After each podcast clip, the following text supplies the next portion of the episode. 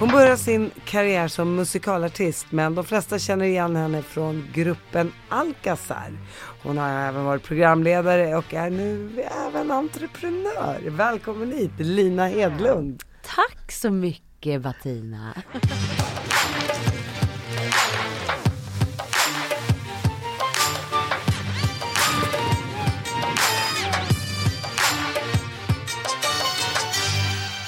Lina, du är även syster till Hanna Hedlund Mm. som många känner igen från Helenius hörna. Och så. Ni verkar vara en lite, eh, vad, vad ska vi kalla er, entertainmentfamilj. Ja, vi är entertainmentfamiljen, exakt. Och så har ni, du Ja. och eh, Hanna har ju också gift in sig i en entertainmentfamilj. Ja, Vad, exakt. säger, vad heter det? Ja, Entertain... entertainerfamilj. Tack!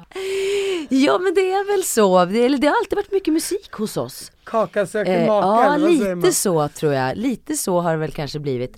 Eh, men jo men så är det. Men sen tror ju alla då att när vi ses så bara, åh ni måste sjunga hela tiden. Men det har varit så på, ju- på jularna, eh, när vi ofta då, varenda jul som vi har firat tillsammans allihopa, då är alla så sjukt trötta för att man har varit ute på, alla har varit på varsin julturné så då är det typ tyst. så alla är hesa och ingen orkar prata. Exakt. I'm Sandra, and I'm just the professional your small business was looking for. But you didn't hire me because you didn't use LinkedIn jobs. LinkedIn has professionals you can't find anywhere else, including those who aren't actively looking for a new job but might be open to the perfect role, like me. In a given month, over 70% of LinkedIn users don't visit other leading job sites. So if you're not looking on LinkedIn, you'll miss out on great candidates like Sandra. Start hiring professionals like a professional. Post your free job on linkedin.com/people today.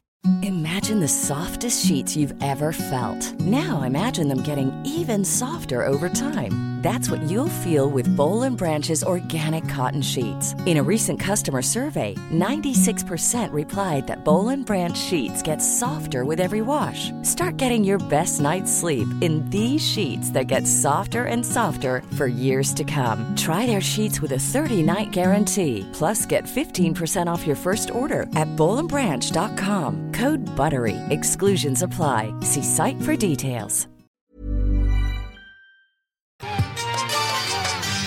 Innan vi pratar familjer och Mm. eh, musik så vill jag ju såklart höra lite om din uppväxt. Ja, jag växte upp i ett litet samhälle som heter Kilafors.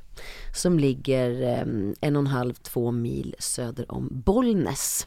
Eh, uppe i Hälsingland. Eh, sportade, hade alla djur man kan tänka sig, allt från vandrande pinne till häst. Det var ett hem där det var mycket kärlek, mycket musik och frihet under eget ansvar skulle jag nog säga. Hur många syskon är ni? Det är jag och Hanna, så det är vi två. Jag ville ju ha en, ett till syskon som jag också kunde bråka med som Hanna gjorde med mig. Nej, jag bråkade ju med henne också. Men det var vi Vem två. är äldst? Hanna är äldst, Hanna är tre år äldre än, än mig. Mm. Och så hade vi då en pappa som tyvärr inte finns kvar här längre. Han eh, var ju, älskade jazz och spelade trombon, banjo. Startade bland annat Kilafors storband. Eh, vilket är ganska coolt med ett samhälle med 2000 personer med omnejd. Och en mamma som har jobbat inom, inom psykvården och med människor i hela sitt liv och även sjungit i kör. Hon älskade Beatles och, och rock'n'roll. Så att det var, ja, det var ett musikaliskt och sportigt hem. Visste du tidigt att det var musik du ville hålla på med? Alltså egentligen inte, alltså det var inte självklart. Jag var ju en riktig hästtjej. Levde i stallet och sen så tror jag att jag som liten tampades lite med det här att Han, Hanna var äldre och hon sjöng med pappas jazzband och lite den här, åh sjunger du lika bra som syrran? Och det var lite Hannas grej när vi var, när vi var små. Men när ingen var hemma då sjöng jag. Sen var det alltid, jag sjöng i kyrkokören, spelade amatörteater. Men det var egentligen först när jag skulle söka, söka gymnasiet. Då hade eh, estetiska linjen precis startat upp i Bollnäs. Och då sökte jag in där, kom in och fick liksom blomma i fred. Och kommer fortfarande ihåg att jag kände att åh, det här är det jag ska göra. Och så var det så fantastiskt bra det var, de där tre åren på gymnasiet är jag så tacksam för, för det var, det var såna magiska lärare, det var så mycket resurser. Eh, vi fick testa på allt. Vi sjöng allt från musikal till klassiskt till pop. Och det var dans och, eh, och eh, drama och eh, sång. Så att det är, ja, det formade mig och det jag fick verkligen växa. Så sen dess har det bara varit helt självklart. Och hur var det att växa upp med Hanna då? Jag är ju lite nyfiken. Tufft. ja men vi var, vi var, vi var inte alls liksom kompisar på den tiden. Hanna var ju tre år äldre så att när hon Eh, när, hon, när jag kom upp på, på högstadiet, då hade hon precis slutat och samma på gymnasiet, då hade hon precis slutat. Så vi gick ju aldrig, delade aldrig skolgångar på det sättet. Och hon hade kompisar som var ett, två år äldre. Så att jag var den jobbiga lilla systern och hon var min första idol på något vis som jag bara ville ha ha liksom hennes kläder och hennes saker och lite sådär, får jag vara med? Uppmärksamheten. Eh, ja, och sen var vi ganska olika som små. Hanna var den utåtagerande, utåtriktade och jag var väldigt blyg. Eh, och kunde hamna i lite mer så här osäkerhetstänk och ja, grubblade mer och var väldigt mammig. Eh, så. Eh, sen har vi nog, sen nu, sen vi blev vuxna då, då har vi ju blivit jättetajta och är ju, jag menar vi jobbar ju också då med, inom samma samma sektor och eh, jag tror du skulle säga samma sekt. ja, det kan, man, det kan man byta ut det till nästan. Det är som en sekt. Den här artistbranschen. Nej, det är den bästa branschen. In, jag har ju inte varit under pandemin då, men.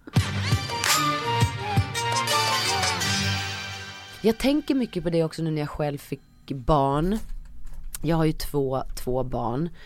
Och eh, när jag fick mitt andra barn då var det tydligt för mig att vi formas eh, på olika sätt utifrån vart vi är i, i syskonskaran. Eh, och som, som tvåa då, som jag själv eh, är, så, så kommer man ju direkt in i, i en pågående livsvardagskarusell på något sätt. Eh, och det tror jag, tror, jag, tror jag gör något både för den den som har varit nummer ett, som har fått all fokus och bara varit själv. Helt plötsligt kommer det någon annan jävel och ska ta, ta tid från mamma och pappa och ta, ta plats sådär. Sen är ju jag, eh, jag är ju så otroligt, otroligt tacksam eh, för min syster eh, och i våran förlust av våran pappa till exempel för sex år sedan. Då han gick bort så var ju det, jag vet inte vad jag skulle ha gjort utan Hanna. Och överlag, man sitter ju ihop och man, man har delat ett helt liv tillsammans. Så att ingen känner ju en både de bra sidorna och dåliga sidorna. Vem tar hand om mamma nu? Är hon kvar? Mamma är kvar uppe i Hälsingland, ja. Hon, hon är pigg. Eh, så att hon, hon bor kvar där och, eh, och har sin syster kvar i Kilafors och ett bra socialt liv och sen kommer hon ner varannan helg nu och är, är barnvakt. Ja, mysigt. ja, det är mysigt. Det är ju sådär med systerskap eh, mm. när man växer upp också i en trygg familj. Mm. Att det spelar ingen roll hur mycket man bråkar och tjafsar. Sen i vuxen mm. ålder så hittar man varandra och man vet att man kan. Ja herregud och jag tror att det är också mer tjejigt än killigt om jag ska min upplevelse av, som till exempel Nassim då som har fem brorsor. Det har inte funnits något sånt när de har växt upp. Eh, vi, vi som kommer från Syrien är lite finare människor. Ja, ja, ni är ju det, ni är ju det. Det var det det handlade om, det handlade inte om kön. Nej, men det är bra. Det kan nog, det, det stämmer nog. Vi är Nej, så kill... eldiga och egoistiska i Hälsingland. Sverige. I Sverige, exakt. Svenska avundsjukan. Ja, Jante, det är man ju uppväxt med. Usch för Jante säger jag bara. Är det så? Ja, gud ja. Är det ännu mer uppe i Norrland? Um, Som är typ större än halva svenska Ja exakt, ja jag vet ju inte men jag upplever i alla fall att där jag är uppväxt då så, så, så fanns ju Jante tydligt. Man ska inte tro att man eh, liksom är och, och sticka ut och vara, vara sådär. Eh, och det tror jag präglat mig, mig mycket och väldigt nu på senaste åren börjat titta på det där mer också hos sig själv och det blir ju något när man själv får, får barn som man börjar reflektera mer över och sen såklart hur jag var som person. Jag har nog varit i uppväxten eh, för mycket tänkt på hur andra eh, ska uppfatta mig och vad andra ska tycka och tänka. Och det är ju väldigt skönt med att bli äldre, att man mer skiter i sånt. För det, det viktigaste är ju hur man själv mår och vad man själv tycker om sig själv. Men kunde era föräldrar då säga, ja men tänk på att det inte tar för mycket plats och det kan sticka folk i ögonen och så vidare och så vidare. Nej, det upplever jag inte. Utan det var bara i, i mig. Så. Och sen tror jag överlag att tjejer, tjejer är ju ganska taskiga mot varandra. Och jag, Eh, det här med leka två och två liksom. Ena veckan är man bästis med en och nästa vecka gör man slut med den och säger att nu ska jag vara bästis med den här. Det där är ju, det där ser jag inte finns hos mina egna barn nu och jag vet inte om det har, om det är tjejigt och killigt men, men jag upplever att det är någonting annat att, att vara i grupp med, med killar än med tjejer när man är liten. Och skitsnacket bakom ryggen och det där är jag, oh, det är, det är ju väldigt synd att, att det är så och det skapar ju, det skapar ju en jag tror att vi tjejer hade ju växt, man växer ju om man får en klapp på axeln och säger fan vad du är grym. Spelar ingen roll om hur många killar man har hånglat med eller legat med. Det kan väl vara coolt för en tjej att göra det. Likväl som en kille i så fall. Men så var det liksom inte. Utan det var det skitsnack bakom rygg och, och så. Och det där är, det där är ju knasigt. Upplevde du mycket mobbning som barn? Nej, absolut inte mobbning. Men, men jag tror att jag tror att jag upplevde, eller jag känner nu efter att jag upplevde att jag, när jag väl var klar med gymnasiet, då ville jag bara bort från Hälsingland. Jag tyckte att det var för, för litet och för inskränkt. Um, så när jag väl flyttade till Stockholm så kände jag att åh, nu, nu har jag ju kommit hem. Och det kanske har att göra med att det är också en annan anonymitet på ett sätt, vilket kan vara skönt att kunna välja både och. Sen så har ju det med mognad i mig själv att göra att jag själv förmodligen inte älskade mig själv där i den åldern. Och när jag väl gjorde det så började jag ju älska Hälsingland igen. Jag är ändå från Uppsala, det är ja. Sveriges fjärde största ja. stad och jag bara när ska jag få flytta till någonting större? Det är ju också nyfikenhet som finns ja, hos man vill och någonting mer. äventyrslystnadhet. Man är inte förnöjsam. Alltså många Verkligen. stannar ju kvar ja. där, där vi är uppvuxna. Mm, mm. För att de är nöjda med det. Mm. Och Medan... inget fel med det. Jag kan Nej, avundas, jag kan avundas de personerna. För jag har ju en extrem rastlöshet i mig, jag har alltid haft det. Det är som att jag jagar vidare hela tiden och samtidigt är ju det min källa till bränsle och min kreativitet. Så att jag älskar den sidan hos mig själv. Men den kan också vara extremt frustrerande. Först nu börjar jag landa lite Snart 44 år. Snart, ja, jag är precis nybliven 44-åring. nybliven? nybliven, det kom hälsingemålet. Nej men jag har ju flyttat 17 gånger i Stockholm. Herregud. Ja, jag, efter tre år då är det någon sån här gräns att nu måste jag röra på mig. För då blir jag klar. Och det är också förstått nu att jag har någonting med det där att jag kan inte, känslan av att bli klar då kommer ångesten och då vill jag bara rusa vidare. Så nu har vi flyttat till hus, vilket jag inser att det passar ju mig perfekt. För där blir man aldrig klar. Det finns alltid något att göra i ett hus. Och, och, och årstiderna känner man av på ett annat sätt och man kan ut och plantera och så får man vänta och se tills eh, tills det börjar växa där i jorden. Det är hela tiden något som pågår och det, åh jag mår så bra av det. Ah, du, man har blivit lite äldre hör jag. Har blivit lite äldre ja. Titta på rabatterna. ja, ja, alltså känslan av att ha fingrarna i jorden. Åh, det är sån tillfredsställelse Bettina. Borta åh. med vinden. Ja. ja, nej men man uppskattar ju andra typer av saker. Sen kommer jag ju alltid att vara den där som vill stänga festen och dansa på bordet också. Men jag orkar inte det lika ofta nu för tiden Nej. det kanske är bra. Är din man glad för det? Nej, han vet ju vem jag är. Han vet att så här, om jag så här, nu går jag ut ikväll, eh, jag kommer hem någon gång. Då kan det bli sju på morgonen. Du flyttar från eh, Hälsingland mm. och eh, kommer till Stockholm? Ja, först mellanlandade jag i Göteborg i två år. Okay. Och pluggade på showmusikal folkhögskola där. Och sen så drog jag till Rhodos i åtta månader. Och showade där på Sunwing Resort. bästa skolan och starten. Vadå, Så- berätta. Jo men då, eh, jo men du vet Sunwing Resort, de har ju shower. Och det var mitt så här, nu vill jag, dels ville jag, jag ville bara iväg där typ ingen visste något om mig. Och jag fick presentera mig från början så här, hej, det här heter jag och så vidare. Så då åkte jag upp från Göteborg till Stockholm och gjorde en audition för att få jobb på Sunwing i showen. Och jag fick jobbet och åkte då i slutet på mars 90, mm, 99 var det här då, till Rhodos. Och sen showade jag där fem kvällar i veckan. Eller kvällar, vi gjorde ju dagshower också. Gud vad vi jobbade och showade.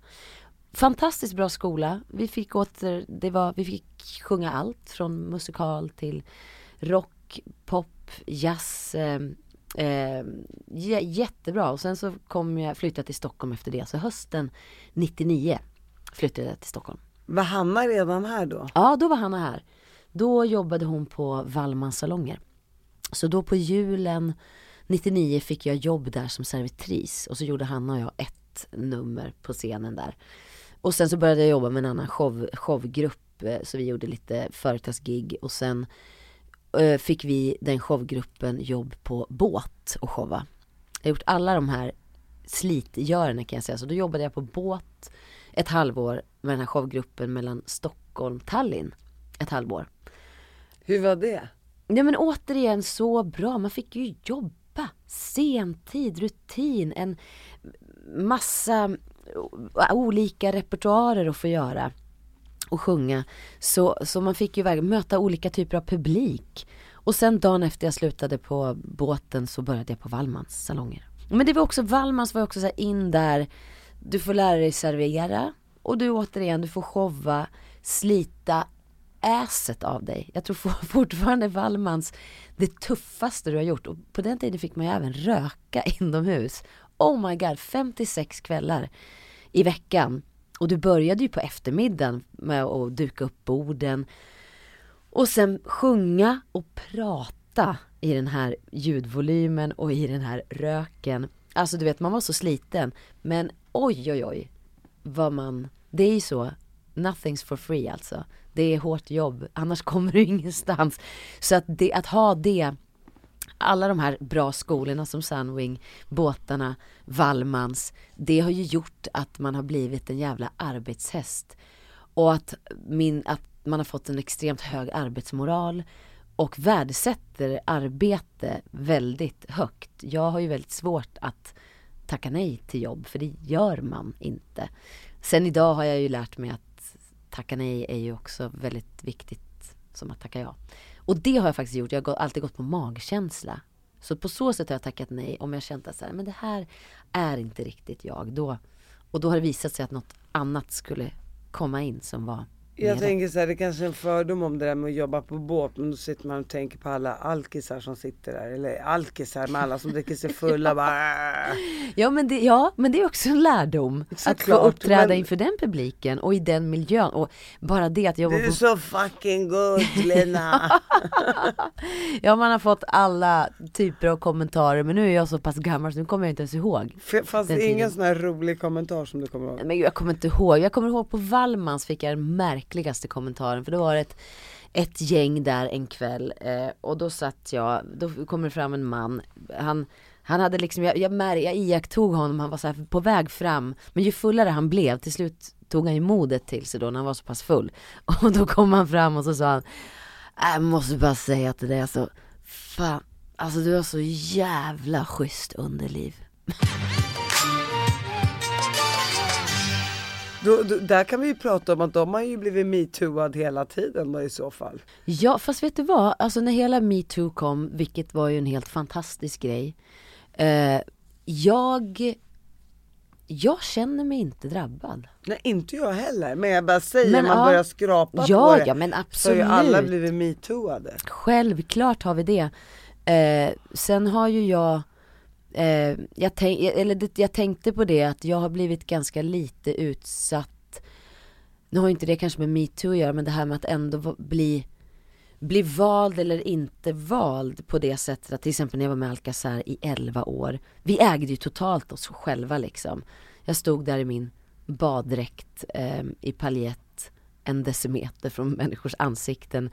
Eh, det var ju mitt eget val, jag kände ju 150% att jag ägde mig själv och liksom tänkte inte på mig själv som ett objekt överhuvudtaget. Så att jag vet inte om det kan ha med det att göra att jag inte känner mig drabbad. Nu ja. säger jag ju inte att det handlar om, alltså nu, nu jämför jag ju inte det med att bli liksom sexuellt eh, trakasserad eller att bli utsatt av någon i maktposition liksom. Men jag tänker också att jag har varit, jag har varit i min grupp där, där jag inte har Men har, så här, man, alltså, man, man, kan inte döma tjejer Nej. som är starka eller svaga eller Nej. har bra självkänsla eller dålig självkänsla. Men, men... men sen tror jag liksom att det hade också varit skillnad. Hade jag, hade jag, jag, jag det har ju kanske också med den, den, den liksom, ja men som jag pratade om just det där att jag har varit i min, i min diskokula under, under 11 år och där har ingen kanske haft möjlighet att, att komma in så att jag menar Du utstrålar ändå jag mm. har integritet och, mm. och, och, jag bestämmer vem som får komma nära mig. Ja det har nog alltid funnits där. Det, det, alltså, det liksom ser bara en under, slags det, fuck you på något vis. Exakt, ja. Men jag I ju, decide who's gonna touch ja. me or not. Men jag är ju tacksam att jag inte har, har, har känt mig utsatt och eh, eh, lider ju fruktansvärt mycket med alla som har som har varit i den situationen ja, och absolut. hela den här metoo-rörelsen är ju otroligt, otroligt viktigt och det gör ju en jävligt förbannad att det ens får vara så. Och jag, men det är väl det, jag växer av enorm förbannelse och förba, liksom ilska och känner men vad fan, vem tror man att man är och man kan överhuvudtaget tro att man kan sätta sig över en annan person och, och tro att man kan äga en del av en annan person på det sättet. Det är liksom för jävligt. Jo, och, och du har också i din, i din egen person varit en väldigt stark kvinna. Mm. Mm. Och alla har inte den styrkan, alla har inte den självkänslan. Och det ursäktar ju inte Nej, att, inte att man blir utsatt eller inte. Nej, så det måste man ju verkligen. Och det är, men det är en kultur som liksom alltid har funnits. Har funnits. Ja. Och bara det här liksom att vi kvinnor har fått rösträtt när männen har liksom godkänt det och på något vis här. Jag är ju, jag är ju inne i en så här, jag, jag tycker ju nu, jag, jag är väldigt eh, inne i det här nu med, med, med kvinnohälsa och vårat liksom eh, jag är väldigt hormonell av mig och, och lever ju nu då med, med en man och, och, det är ju varenda månad är ju det en mer eller mindre diskussion över att jag tycker att det finns en oförståelse från, från honom över hur min kropp och mina hormoner fungerar. Sen är ju inte jag den som inte berättar hur det är men jag är väldigt så här, eh, och jag vill att mina söner ska, ska förstå eh, att, att kvinnan fungerar på ett annat sätt än männen när det kommer till det hormonella till exempel. Att det, Va, att vad man, händer då? Om jag får fråga? Nej men jag äter ju medicin på grund av PMS. För att jag, jag faller ju ner i ett totalt hål. Eh, får ångest, tappar totalt tron på mig själv. Eh, blir extremt labil och det här, med, det här skulle jag kunna prata om ett helt avsnitt eh, själv. Eh, och jag insåg ju först vid 37 års ålder att så här, men vad fan det kan ju inte vara så att jag ska hantera det här själv bara för att jag är kvinna. Så ska jag gå runt och bara eh, acceptera att, att jag mår dåligt 50% av tiden i mitt liv. Det är för jävligt och då sökte jag hjälp och fick ju eh, fick medicin utskriven direkt och det har ju räddat mig. Och kanske också räddat min, min relation. Men 37 ja. år? Och då insåg jag också att så här, ja men det har också varit, tänker jag när vi var små, eller det är den man är uppväxt i, att det är med mens och eh, hormoner, det har ju varit ett slags, så här, ah, fan har det mens nu eller? Alltså, jag har lärt mig att det här ska jag kunna hantera själv, det här ska jag klara av. Och först när jag var 37 så bara, men fuck it, vad fan, vad fan bara för att jag, och jag liksom föddes med en pussy, ska jag, ska jag, ska jag, ska jag bara ta då att jag mår dåligt? Nej, det, det är inte okej. Okay. Och, och, det är viktigt att de där hemma också vet så här, okej okay, nu är den här tiden i månaden. Det betyder inte att så här, hörni, lägg ner allt ni har. Nu, nu kommer mamma, mamma PMS Queen här och eh, ni ska bara, ni ska bara göra som jag säger, inte så. Men att det finns en, en eh, en omsorg från den man lever med. En förståelse. En förståelse över att fan nu är det tufft och det man inte behöver då är ju att det läggs något ved på den liksom PMS-elden. Utan att det blir en kram av det istället. Så det pratar ju vi en del om jag och Nassim och han, han sen är det konstigt det här med hormoner och PMS. Alltså han kan fortfarande få, få påminna mig varje månad om att det nog är den tiden på månaden. Det är ju så konstigt hur våra hjärnor funkar. Eh, det är absurt. Nu kan jag börja förstå, om jag börjar må dåligt, som nu, nu är jag lite liksom inne i den fasen. Och då kan jag ändå, jag kan börja koppla ihop att det har med det att göra. Men det är ju sjukt att det tog så många år och att det krävdes en medicinering för det. Men och jag eh, sitter faktiskt nu med patientrepresentant på Karolinska. Eh, så jag sitter med i, i chefsgruppsledningen där för att på, på gynmottagningen där. Vilket jag tycker är en så fantastiskt fin grej. En av mina vänner är, är överläkare där så han frågade om jag ville vara det. Och det, det här är ju ett ämne som jag, jag brinner för. Och, och allt ifrån allt som har med graviditeter och missfall och, och klimakteriet eh, och PMS att göra. Jag tycker det är, det är så, så lite forskat på det och, och det är ju för att vi är kvinnor. När jag kom då till läkaren med det här och jag bara, tårarna sprutade och jag så här, jag vill inte ens kliva upp, jag vill bara dra ett täcke över huvudet och på riktigt försvinna. Det finns noll mening med det här. Inte att jag var självmordsbenägen, men du vet den känslan.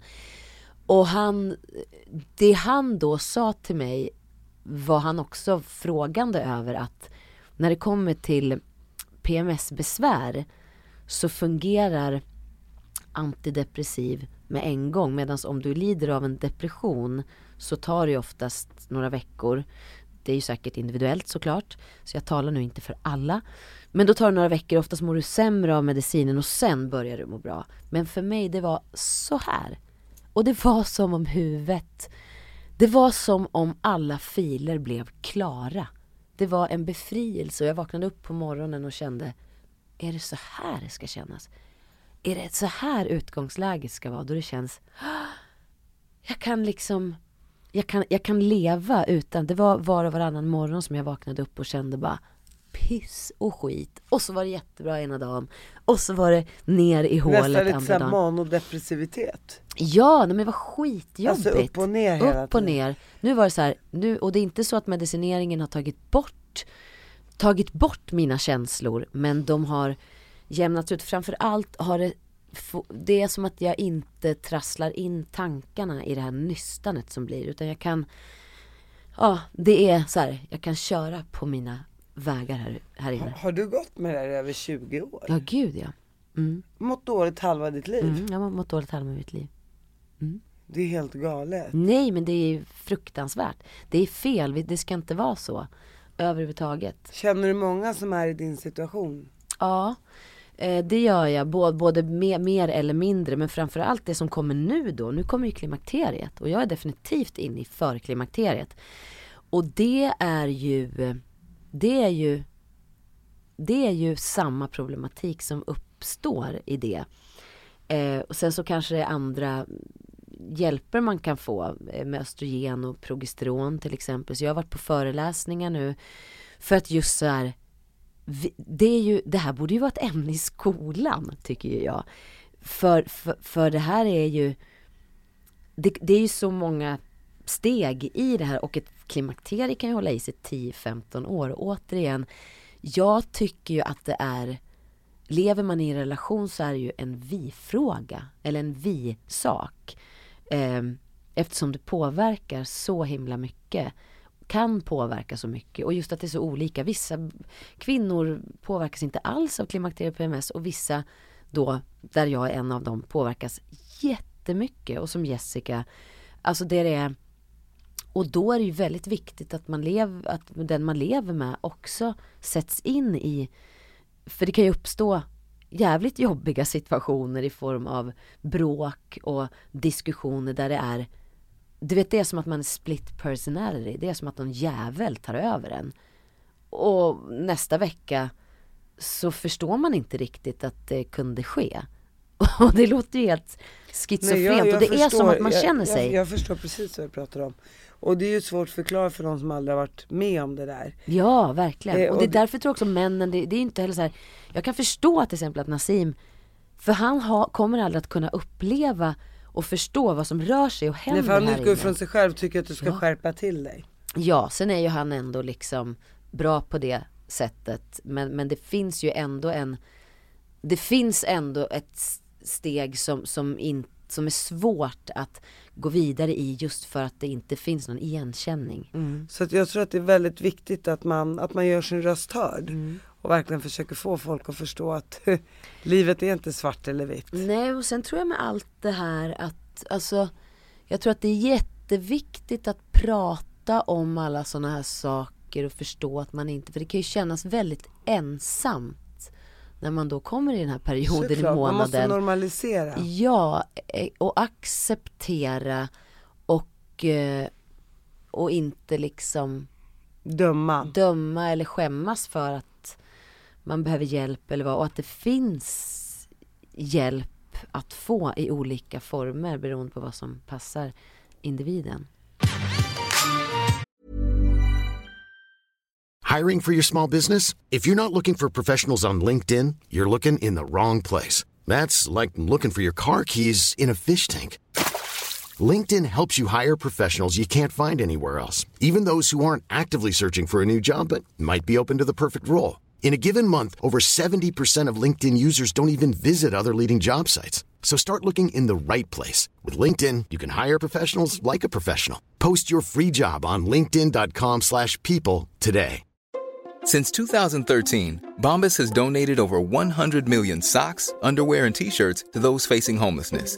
If we counted those on air, this ad would last over 1,157 days. But if we counted the time it takes to make a donation possible, it would take just a few clicks. Because every time you make a purchase, Bombas donates an item to someone who needs it. Go to bombas.com slash ACAST and use code ACAST for 20% off your first purchase. That's bombas.com slash ACAST, code ACAST.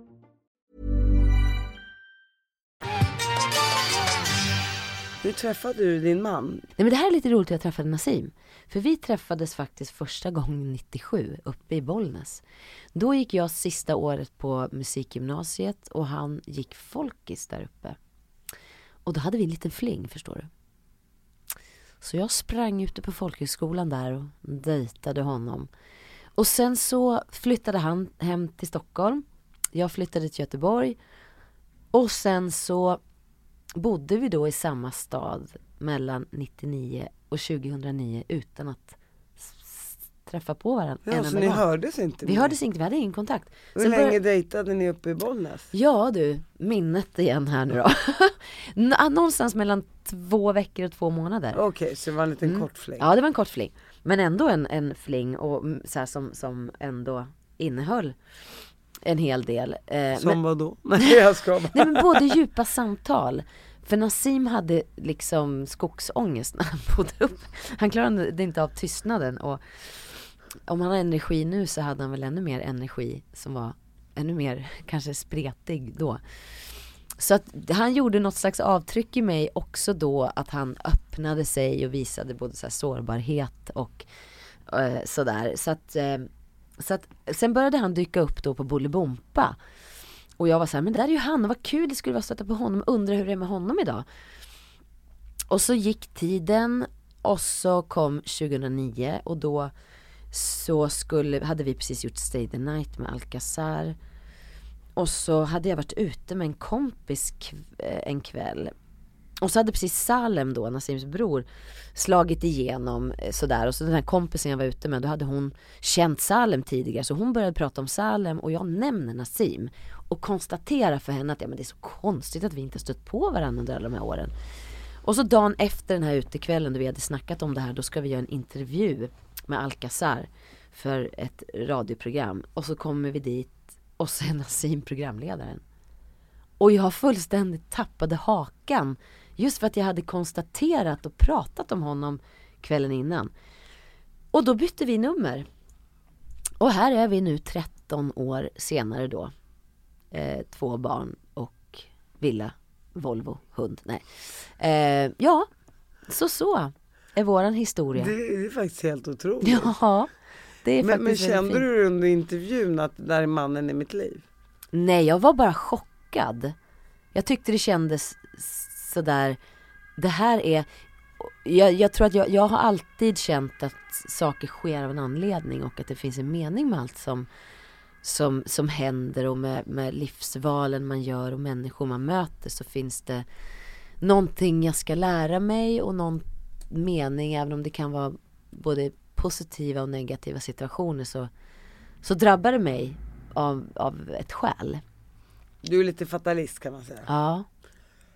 Eh, så att, så att, men inte på en gång var det så här. "Ah!" Men, men vi bytte ju nummer och han ringde och vi träffades upp och eh, och eh, då kände jag ju, då var jag ju också 30, kan jag inte ens räkna, 31 var jag då. Hade precis separerat med mitt ex Hur länge hade ni varit ihop? i tre år typ. Och då, då var jag ju den, liksom i det skedet i livet att antingen är jag nu bara toksingel eh, eller så kör vi. Så jag var ganska snabb med att så här, nu skaffar vi barn. Och han bara, eh, okej. Okej. Ja, Jag måste be om din hand först. ja precis. Nej gud, vi är fortfarande inte gifta. Och Hur känns det? Jo men vi har ju nu varit förlovade, det är den ständiga frågan till oss nu. När ska ni gifta er? För vi förlovade oss 2018 under ganska uppmärksammade omständigheter. När han friade då i direktsändning på SVT Play under Stockholm Horse Show. Oh my god. Eh, sen kom ju pandemin. Vilket gjorde att jag vill ju, ska det vara fest och giftermål då ska det inte finnas en enda restriktion. Känner Det, det förstår jag. Ja, det känns som att det kommer... Men tror du att det blir i år eller nästa år? Alltså vet inte. Nu börjar jag känna sådär att ja, det kanske skulle kunna ske i år. Det kanske är det som är grejen, att bara nu kör vi. Men vi får se. Eh, återigen det här med att bli färdig. Jag har rädsla i mig att är vi färdiga nu när vi har gift oss? Nej, du skakar på huvudet. Det blir Nej. bara bättre. Ja. Ja, men jag längtar jättemycket. Sen ser jag ingen stress i det på det, det förändrar sättet. ju inte så mycket egentligen, Nej. tänker jag. Nej, det blir bara ett fantastiskt minne och en jäkla fest. Men nu, det som har varit positivt att vi inte har gjort det än tycker jag, att nu blir grabbarna lite större. Jag tycker det är mysigt att de kommer komma ihåg det nu. Verkligen. Så. Men, och, och, jag Ja. tänker ändå Nassim, eh, vi ska komma in på din Alcazar men nu när vi ändå är inne på Nassim. Han, hans pappa är ju från Syrien. Ja. Så, och han är ju muslim, eller född muslim. Jag tror inte han är så praktiserande. Nej. Det ser inte så ut. Nej, det är inte. Och du går inte i slöja, nej. Nej. nej. Hur är det att ha träffat, är han väldigt svensk eller kan du ändå se att det finns kulturkrockar? Jag tycker, det där med språket är ju en sorg tycker jag för våra barn. Jag hade ju älskat att våra barn kunde arabiska. Sen förstår ju jag att, för Nassim har ju då en svensk mamma och hon var ju den som var hemma med dem. Så det vart ju inte att, att, eh, att eh, pappa pratade det med dem hemma. Eh, och, och därav också det här med, med kulturellt så är ju han upp, var ju mamma den som var hemma med dem. Sen tror jag att jag Alltså kulturkrock finns det ju inte på det sättet. Jag älskar ju eh, den kulturen med det här stora familjen och släkten och det bubblar av liksom glädje och prat och mat. Alltså den bästa maten är ju min svärfars mat. Absolut bästa köket. Jag älskar Nabils mat. Eh, så det, det, det, jag känner mig ju väldigt, väldigt som att jag har kommit hem där. Tror det är mer arab än, än svensk i mig faktiskt. Hur, hur, hur, eh, hur är eh, Nassims pappa? Alltså Nassims pappa är helt fantastisk. Jag älskar honom, jag älskar båda Nassims föräldrar och liksom, så som han är uppväxt så, så det, det roliga med den kulturen, eller i alla fall Nasims pappa är ju någonstans det där att man kan allt. och kan man inte det så säger man att man kan och sen lär man sig det och då kan man det. Det finns någon slags ingenting är, är omöjligt. Och Nasims pappa är ju, han sitter ju inne på så oerhört mycket historier och berättelser från hans barndom. Och han är väldigt rolig. Är de lite vinklade kanske? kan vara lite kryddade. Ja, Nej, men jag, jag, jag, jag älskar ju det. Jag och kunna se också- det som en så fördel 100%. och förmån. Ja, integrering och att vi har att lära av varandra och mycket ta ifrån varandra och hjälpas åt. Alltså jag kan, jag, ah, jag, jag blir otroligt upprörd när jag tänker på att liksom 20 minuter från Stockholm city så, så är det, ser vardagen helt annorlunda ut eh, för människor och jag vill att mina barn, det är otroligt viktigt att förstå att det här med olika kulturer, olika samhällsklasser, att man, att man, att människor har det för jävligt. Eh, och att man ska vara otroligt tacksam över, över det man har, att man har ett hem, att vi kan ha råd att få mat på bordet varje dag och att det viktigaste är att vara en bra liksom, medmänniska och, och våga ta ställning också. För så fort man pratar om muslimer då tror ju folk att alla är så terrorister. Och Ja. det är så, så fel bild av Ja, nej, men det, vanliga muslimer. ja, ja, nej, men hela den där, alltså Nassim är ju uppväxt med att ha ett arabiskt efternamn.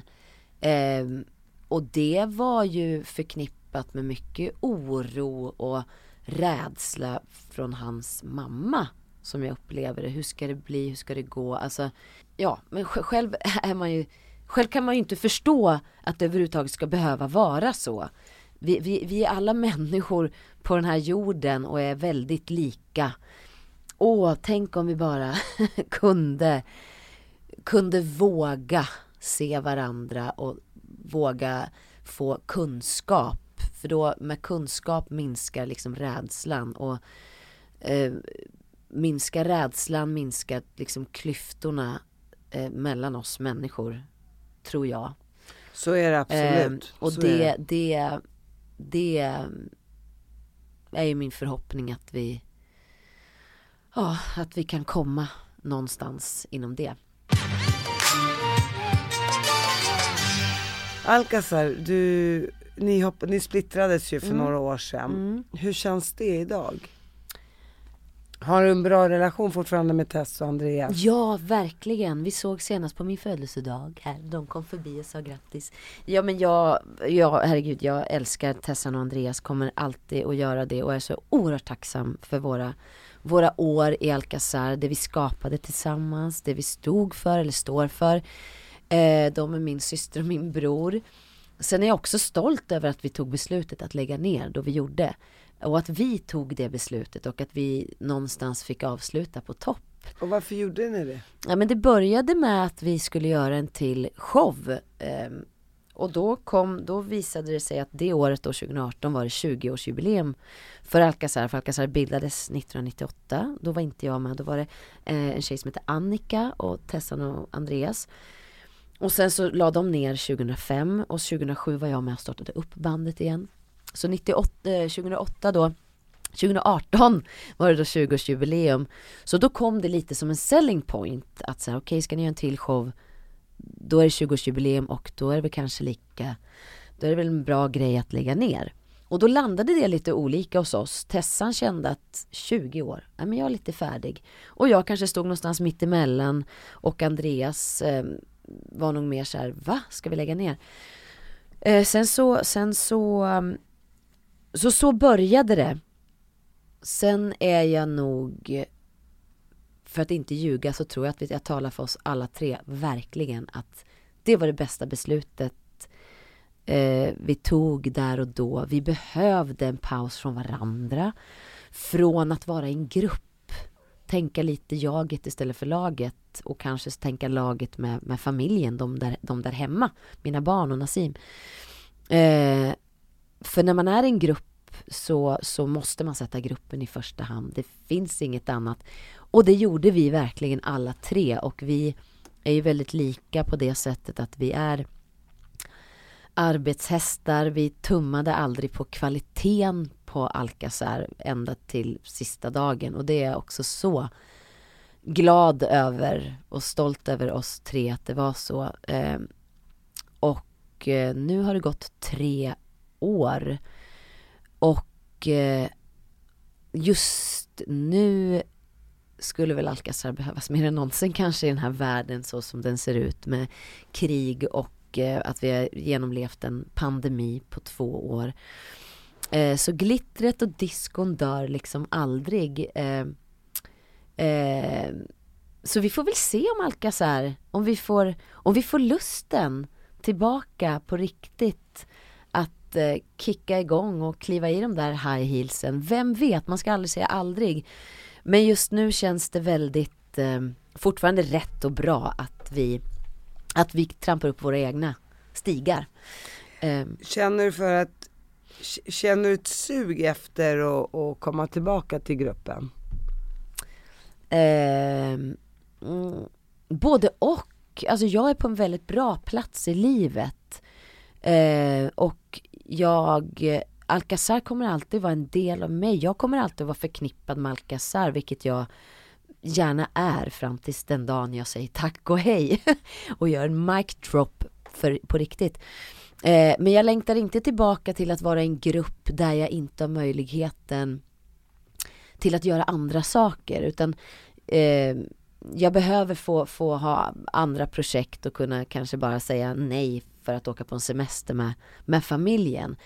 Och det tror jag nog att vi alla, alla behöver så men jag, jag älskar ju Alcazar, jag älskar show, jag älskar glittret och diskon, jag älskar att få tillbaka den energin och kärleken av våran publik som vi fick. För det var ju det som var, var väldigt tacksamt också med Alcazar, att vi fick alltid vara festen. Eh, det var ju väldigt lättjobbat på det sättet att kliva upp på scenen och ha så pass mycket hits i bagaget så att alla kunde alla låtar. Eh, att vara en grupp, ett givande och tagande av varandra om man kände sig lite låg en dag så kunde man få från de andra och tvärtom. Eh, och att få glädja människor på det sättet och känna att man får ta med dem på en liten resa där det är in i en disco-glittrig bubbla där de, där de får tanka sin energi för att orka sin vardag. Det är lika mycket tankning för, för oss. Skulle du kunna tänka dig ställa upp i Melodifestivalen om ni får en låt? Jag kan inte se att Alcazar skulle göra det, nej. Själv skulle jag kunna tänka mig göra det. Men jag känner nog att Alcazar, vi ska, vi ska inta en annan scen om vi ska göra något igen. Och, en större scen. En större scen, fast det kan inte bli större än Melodifestivalen. Nej men vi har ju gjort Melodifestivalen så många gånger, återigen, man ska aldrig säga aldrig om någonting liksom. Jag älskar Melodifestivalen, det har betytt jättemycket för både Alcazar karriär och för min egen solokarriär. Eh, så att det är bara kärlek till Melodifestivalen. Eh, men, men frågan är om man ska försöka upprepa, då ska man inte upprepa, då ska man toppa det man har gjort. Och vi har gjort ganska bra saker där, så frågan är... Ni har varit ja. fantastiska. ja, tack fina eh, du. nej men verkligen. Vad gör du nu och hur ser ditt liv ut framöver? Ja men mitt liv ser ut just nu att jag, jag tycker att det, det var ju väldigt frustrerande under pandemin, fruktansvärt frustrerande med den här, eh, Eh, det här stoppet och näringsförbudet som kom, som just drabbade kultursektorn hårdast kanske av, av alla. På det sättet att vi inte hade någon möjlighet överhuvudtaget att kunna hitta andra vägar eftersom vi inte fick samlas eh, och ha vår publik. Eh, så det tog väl eh, till hösten 2020, där jag var så, hade så mycket energi därefter att ha programlett Mello 2020 på våren. Så jag bubblade igång där och sen startade jag ju en, en live-konsertgrej som hette Karantän Sessions, en digital. Eh, live live karantänsessions där som jag är så stolt över också. Eh, så att, och jag hade så mycket kraft där så att hösten 2020 då damp jag in i någon slags, ja, medeldepression skulle man väl säga. Mycket så här, vem är jag? Min, min identitet är borta, mitt sammanhang, min tillhörelse. Och samtidigt kom det in i, i en rätt tid i privatlivet för vi hade precis flyttat, barnen bytte skola och förskola. Jag fick mycket mer tid med dem. De är vana att jag är borta varenda helg. Nu var jag hemma varenda helg. Först var det ångest. Vad gör man på en fredag? Nu tycker jag det bästa som finns är med fredagsmys. Och har kanske omvärderat saker och känner att jag vill inte vara borta varje helg längre. Eh, men jag är också så oerhört glad över att få vara tillbaka och jobba så att november, december förra året såg ut som vanligt och jobbade jag stenhårt. Sen har januari varit lugn eftersom det kommer till stopp där så röker ju alla jobb i januari. Men nu börjar det öppnas upp. Jag gör företagsgig både som konferencier och artist. Jag håller på med lite andra spännande sidoprojekt som har legat och bubblat ett tag. Både med en egen liten, liten solo soloscengrej. Men allt det här får liksom ta sin tid och jag har jag har fått väldigt mycket, jag är mycket mindre stresstålig sen pandemin.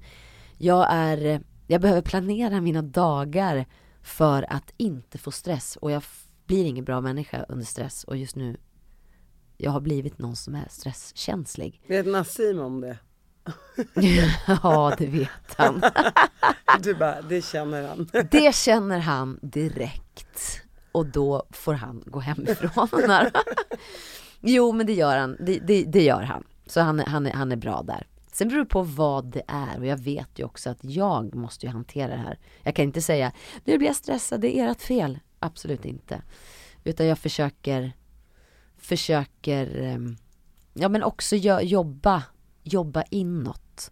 Jag åkte till exempel iväg på ett retreat i fyra dagar och var tyst och lämnade bort oh, herregud, telefonen. Det hade jag nog inte klarat av. Vet du vad Bettina, det är det det är ju förutom mina barn det bästa jag har gjort. Åh, vad det var befriande. Och det fick mig att, eh, att eh, förstå saker med mig själv. Bara att ha tystnad omkring sig, det är ju aldrig tyst i vardagen någonsin. Det var, åh, det var så jag kom hem och var liksom en mycket bättre och gladare person. Och förstod saker, både mitt eget beteende och hos folk runt omkring. Sen blir man ju inte klar, det är ju ett livsjobb att komma underfund med, med saker om sig själv. Eh, men jag är väldigt mycket där nu, vill fortsätta på den, den inre resan och inser att det är väldigt, väldigt viktigt för, för mig att, att må bra. Nassim, ja. när du har varit ute mycket och, och turnerat på helgerna och sådär, ja. har han hjälpt dig med barnen då? Har han varit hemma? Ja. Eller har han själv haft? Och jag ser det väl inte som att han hjälper mig, Nej. vi är ju ett team. Ja, vi är ju jo men absolut, och Nassim är ju den egentligen som har varit hemma mest då med mm. barnen på, mm. på helgerna. Sen har ju jag haft med mig barnen när de har varit små och jag har ammat. Och då de har varit liksom fast med mig i sex månader, helamning. Men vi har det positiva med, med, våra, våra jobb är ju att han, han har liksom barn och familjepubliken vilket oftast gör att hans gigs eller föreställningar ligger dagtid och eftermiddagar. Eh, och jag steppar på på kvällstid och nattid. Så du lämnar över ja, och tar nattskiftet? Ja, precis så har det varit. Det är ganska vi, bra. Då... Det är jättebra. Det är jättebra. Jag sover sådär. Nej men vi är ju också ganska, det är konstigt. Vi har vi får ta igen sömn när vi blir äldre och vi är väldigt morgonpigga båda två. Nassim är ju extremt morgonpigg, vilket det är ju jättebra när man har småbarn. Och vi, och jag har ju mer... Nassim man borde varit gift med. ja, verkligen. Jo men och jag har ju mer behovet av att få åka iväg. Och han har inte samma behov av att lämna hemmet som jag har på det sättet. Så där kompletterar ju vi varandra bra. Um, så. Så att vi, jag, tyck, jag tycker att vi är ett väldigt, väldigt bra team. Vilket också vi är tack vare att vi har gått i parterapi. Så jag ska slå ett slag för alla par att gå i parterapi. Fan det bästa som finns. Man är ju ett företag när man skaffar barn och det är som på alla företag. Det behövs utvärderingssamtal. Det behövs en, en planering, en framtidsvision. Eh, och man behöver investera på, på både bredden och det, det smala. Så att, eh, ja. Men det säger jag till alla, att ha, en familj, det är företaget AB. Ja, hundra procent. Och bolag. Ja, och det pågår ju konstant. Så är det. 24-7, 7 days a week liksom. Och, och sen tänkte jag också på det där med att här, du reser och du behöver komma iväg och så vidare. Ja. Det är inget konstigt för jag kan se mig själv i det där. Ja. Och hade en man rest 200-300 dagar om året då är det ingen som ens nej. ifrågasätter nej, nej, att han är från sin familj. Nej. Men så fort en kvinna gör det ja. då verkar det jättekonstigt. Ja. Och vänta, vi bor i Sverige, det är ja, 2022. Ja. Verkligen. Den, Nej, det, den är så konstig faktiskt. Den är faktiskt. så konstig. Men så att ja, good for you. Och, ja, och fantastiskt, att, äh, fantastiskt också att du har hittat en man ja. där ni verkligen kompletterar varandra. Ja, verkligen. Och äh, återigen, man lever inte bara för varandra, man lever för sitt företag. 100%. Och där är ju barnen det viktigaste. Ja, och de skulle ju, hade jag inte fått utöva mitt yrke och åka iväg och fylla fylla det hos mig själv, som också är mitt, min, min inkomst, då hade jag blivit en fruktansvärd människa att ha, vara kring.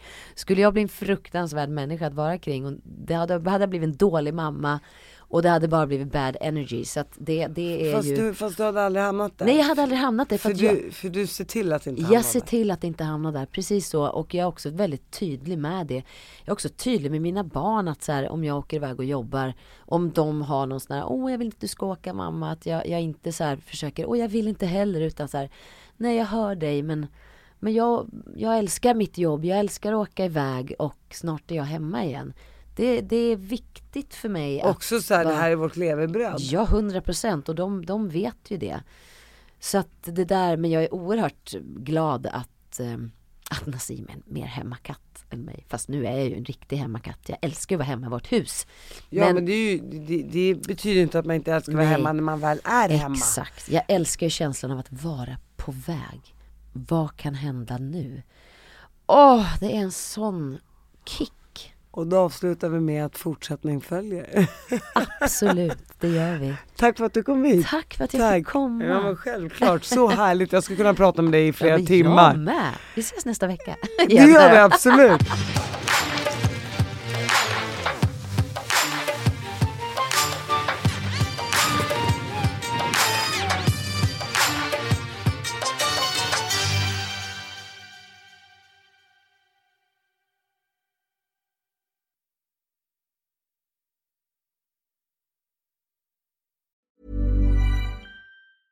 Even when we're on a budget, we still deserve nice things.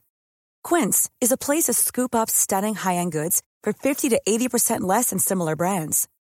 They have buttery soft cashmere sweaters starting at $50, luxurious Italian leather bags, and so much more. Plus, Quince only works with factories that use safe, ethical, and responsible manufacturing. Get the high-end goods you'll love without the high price tag with Quince.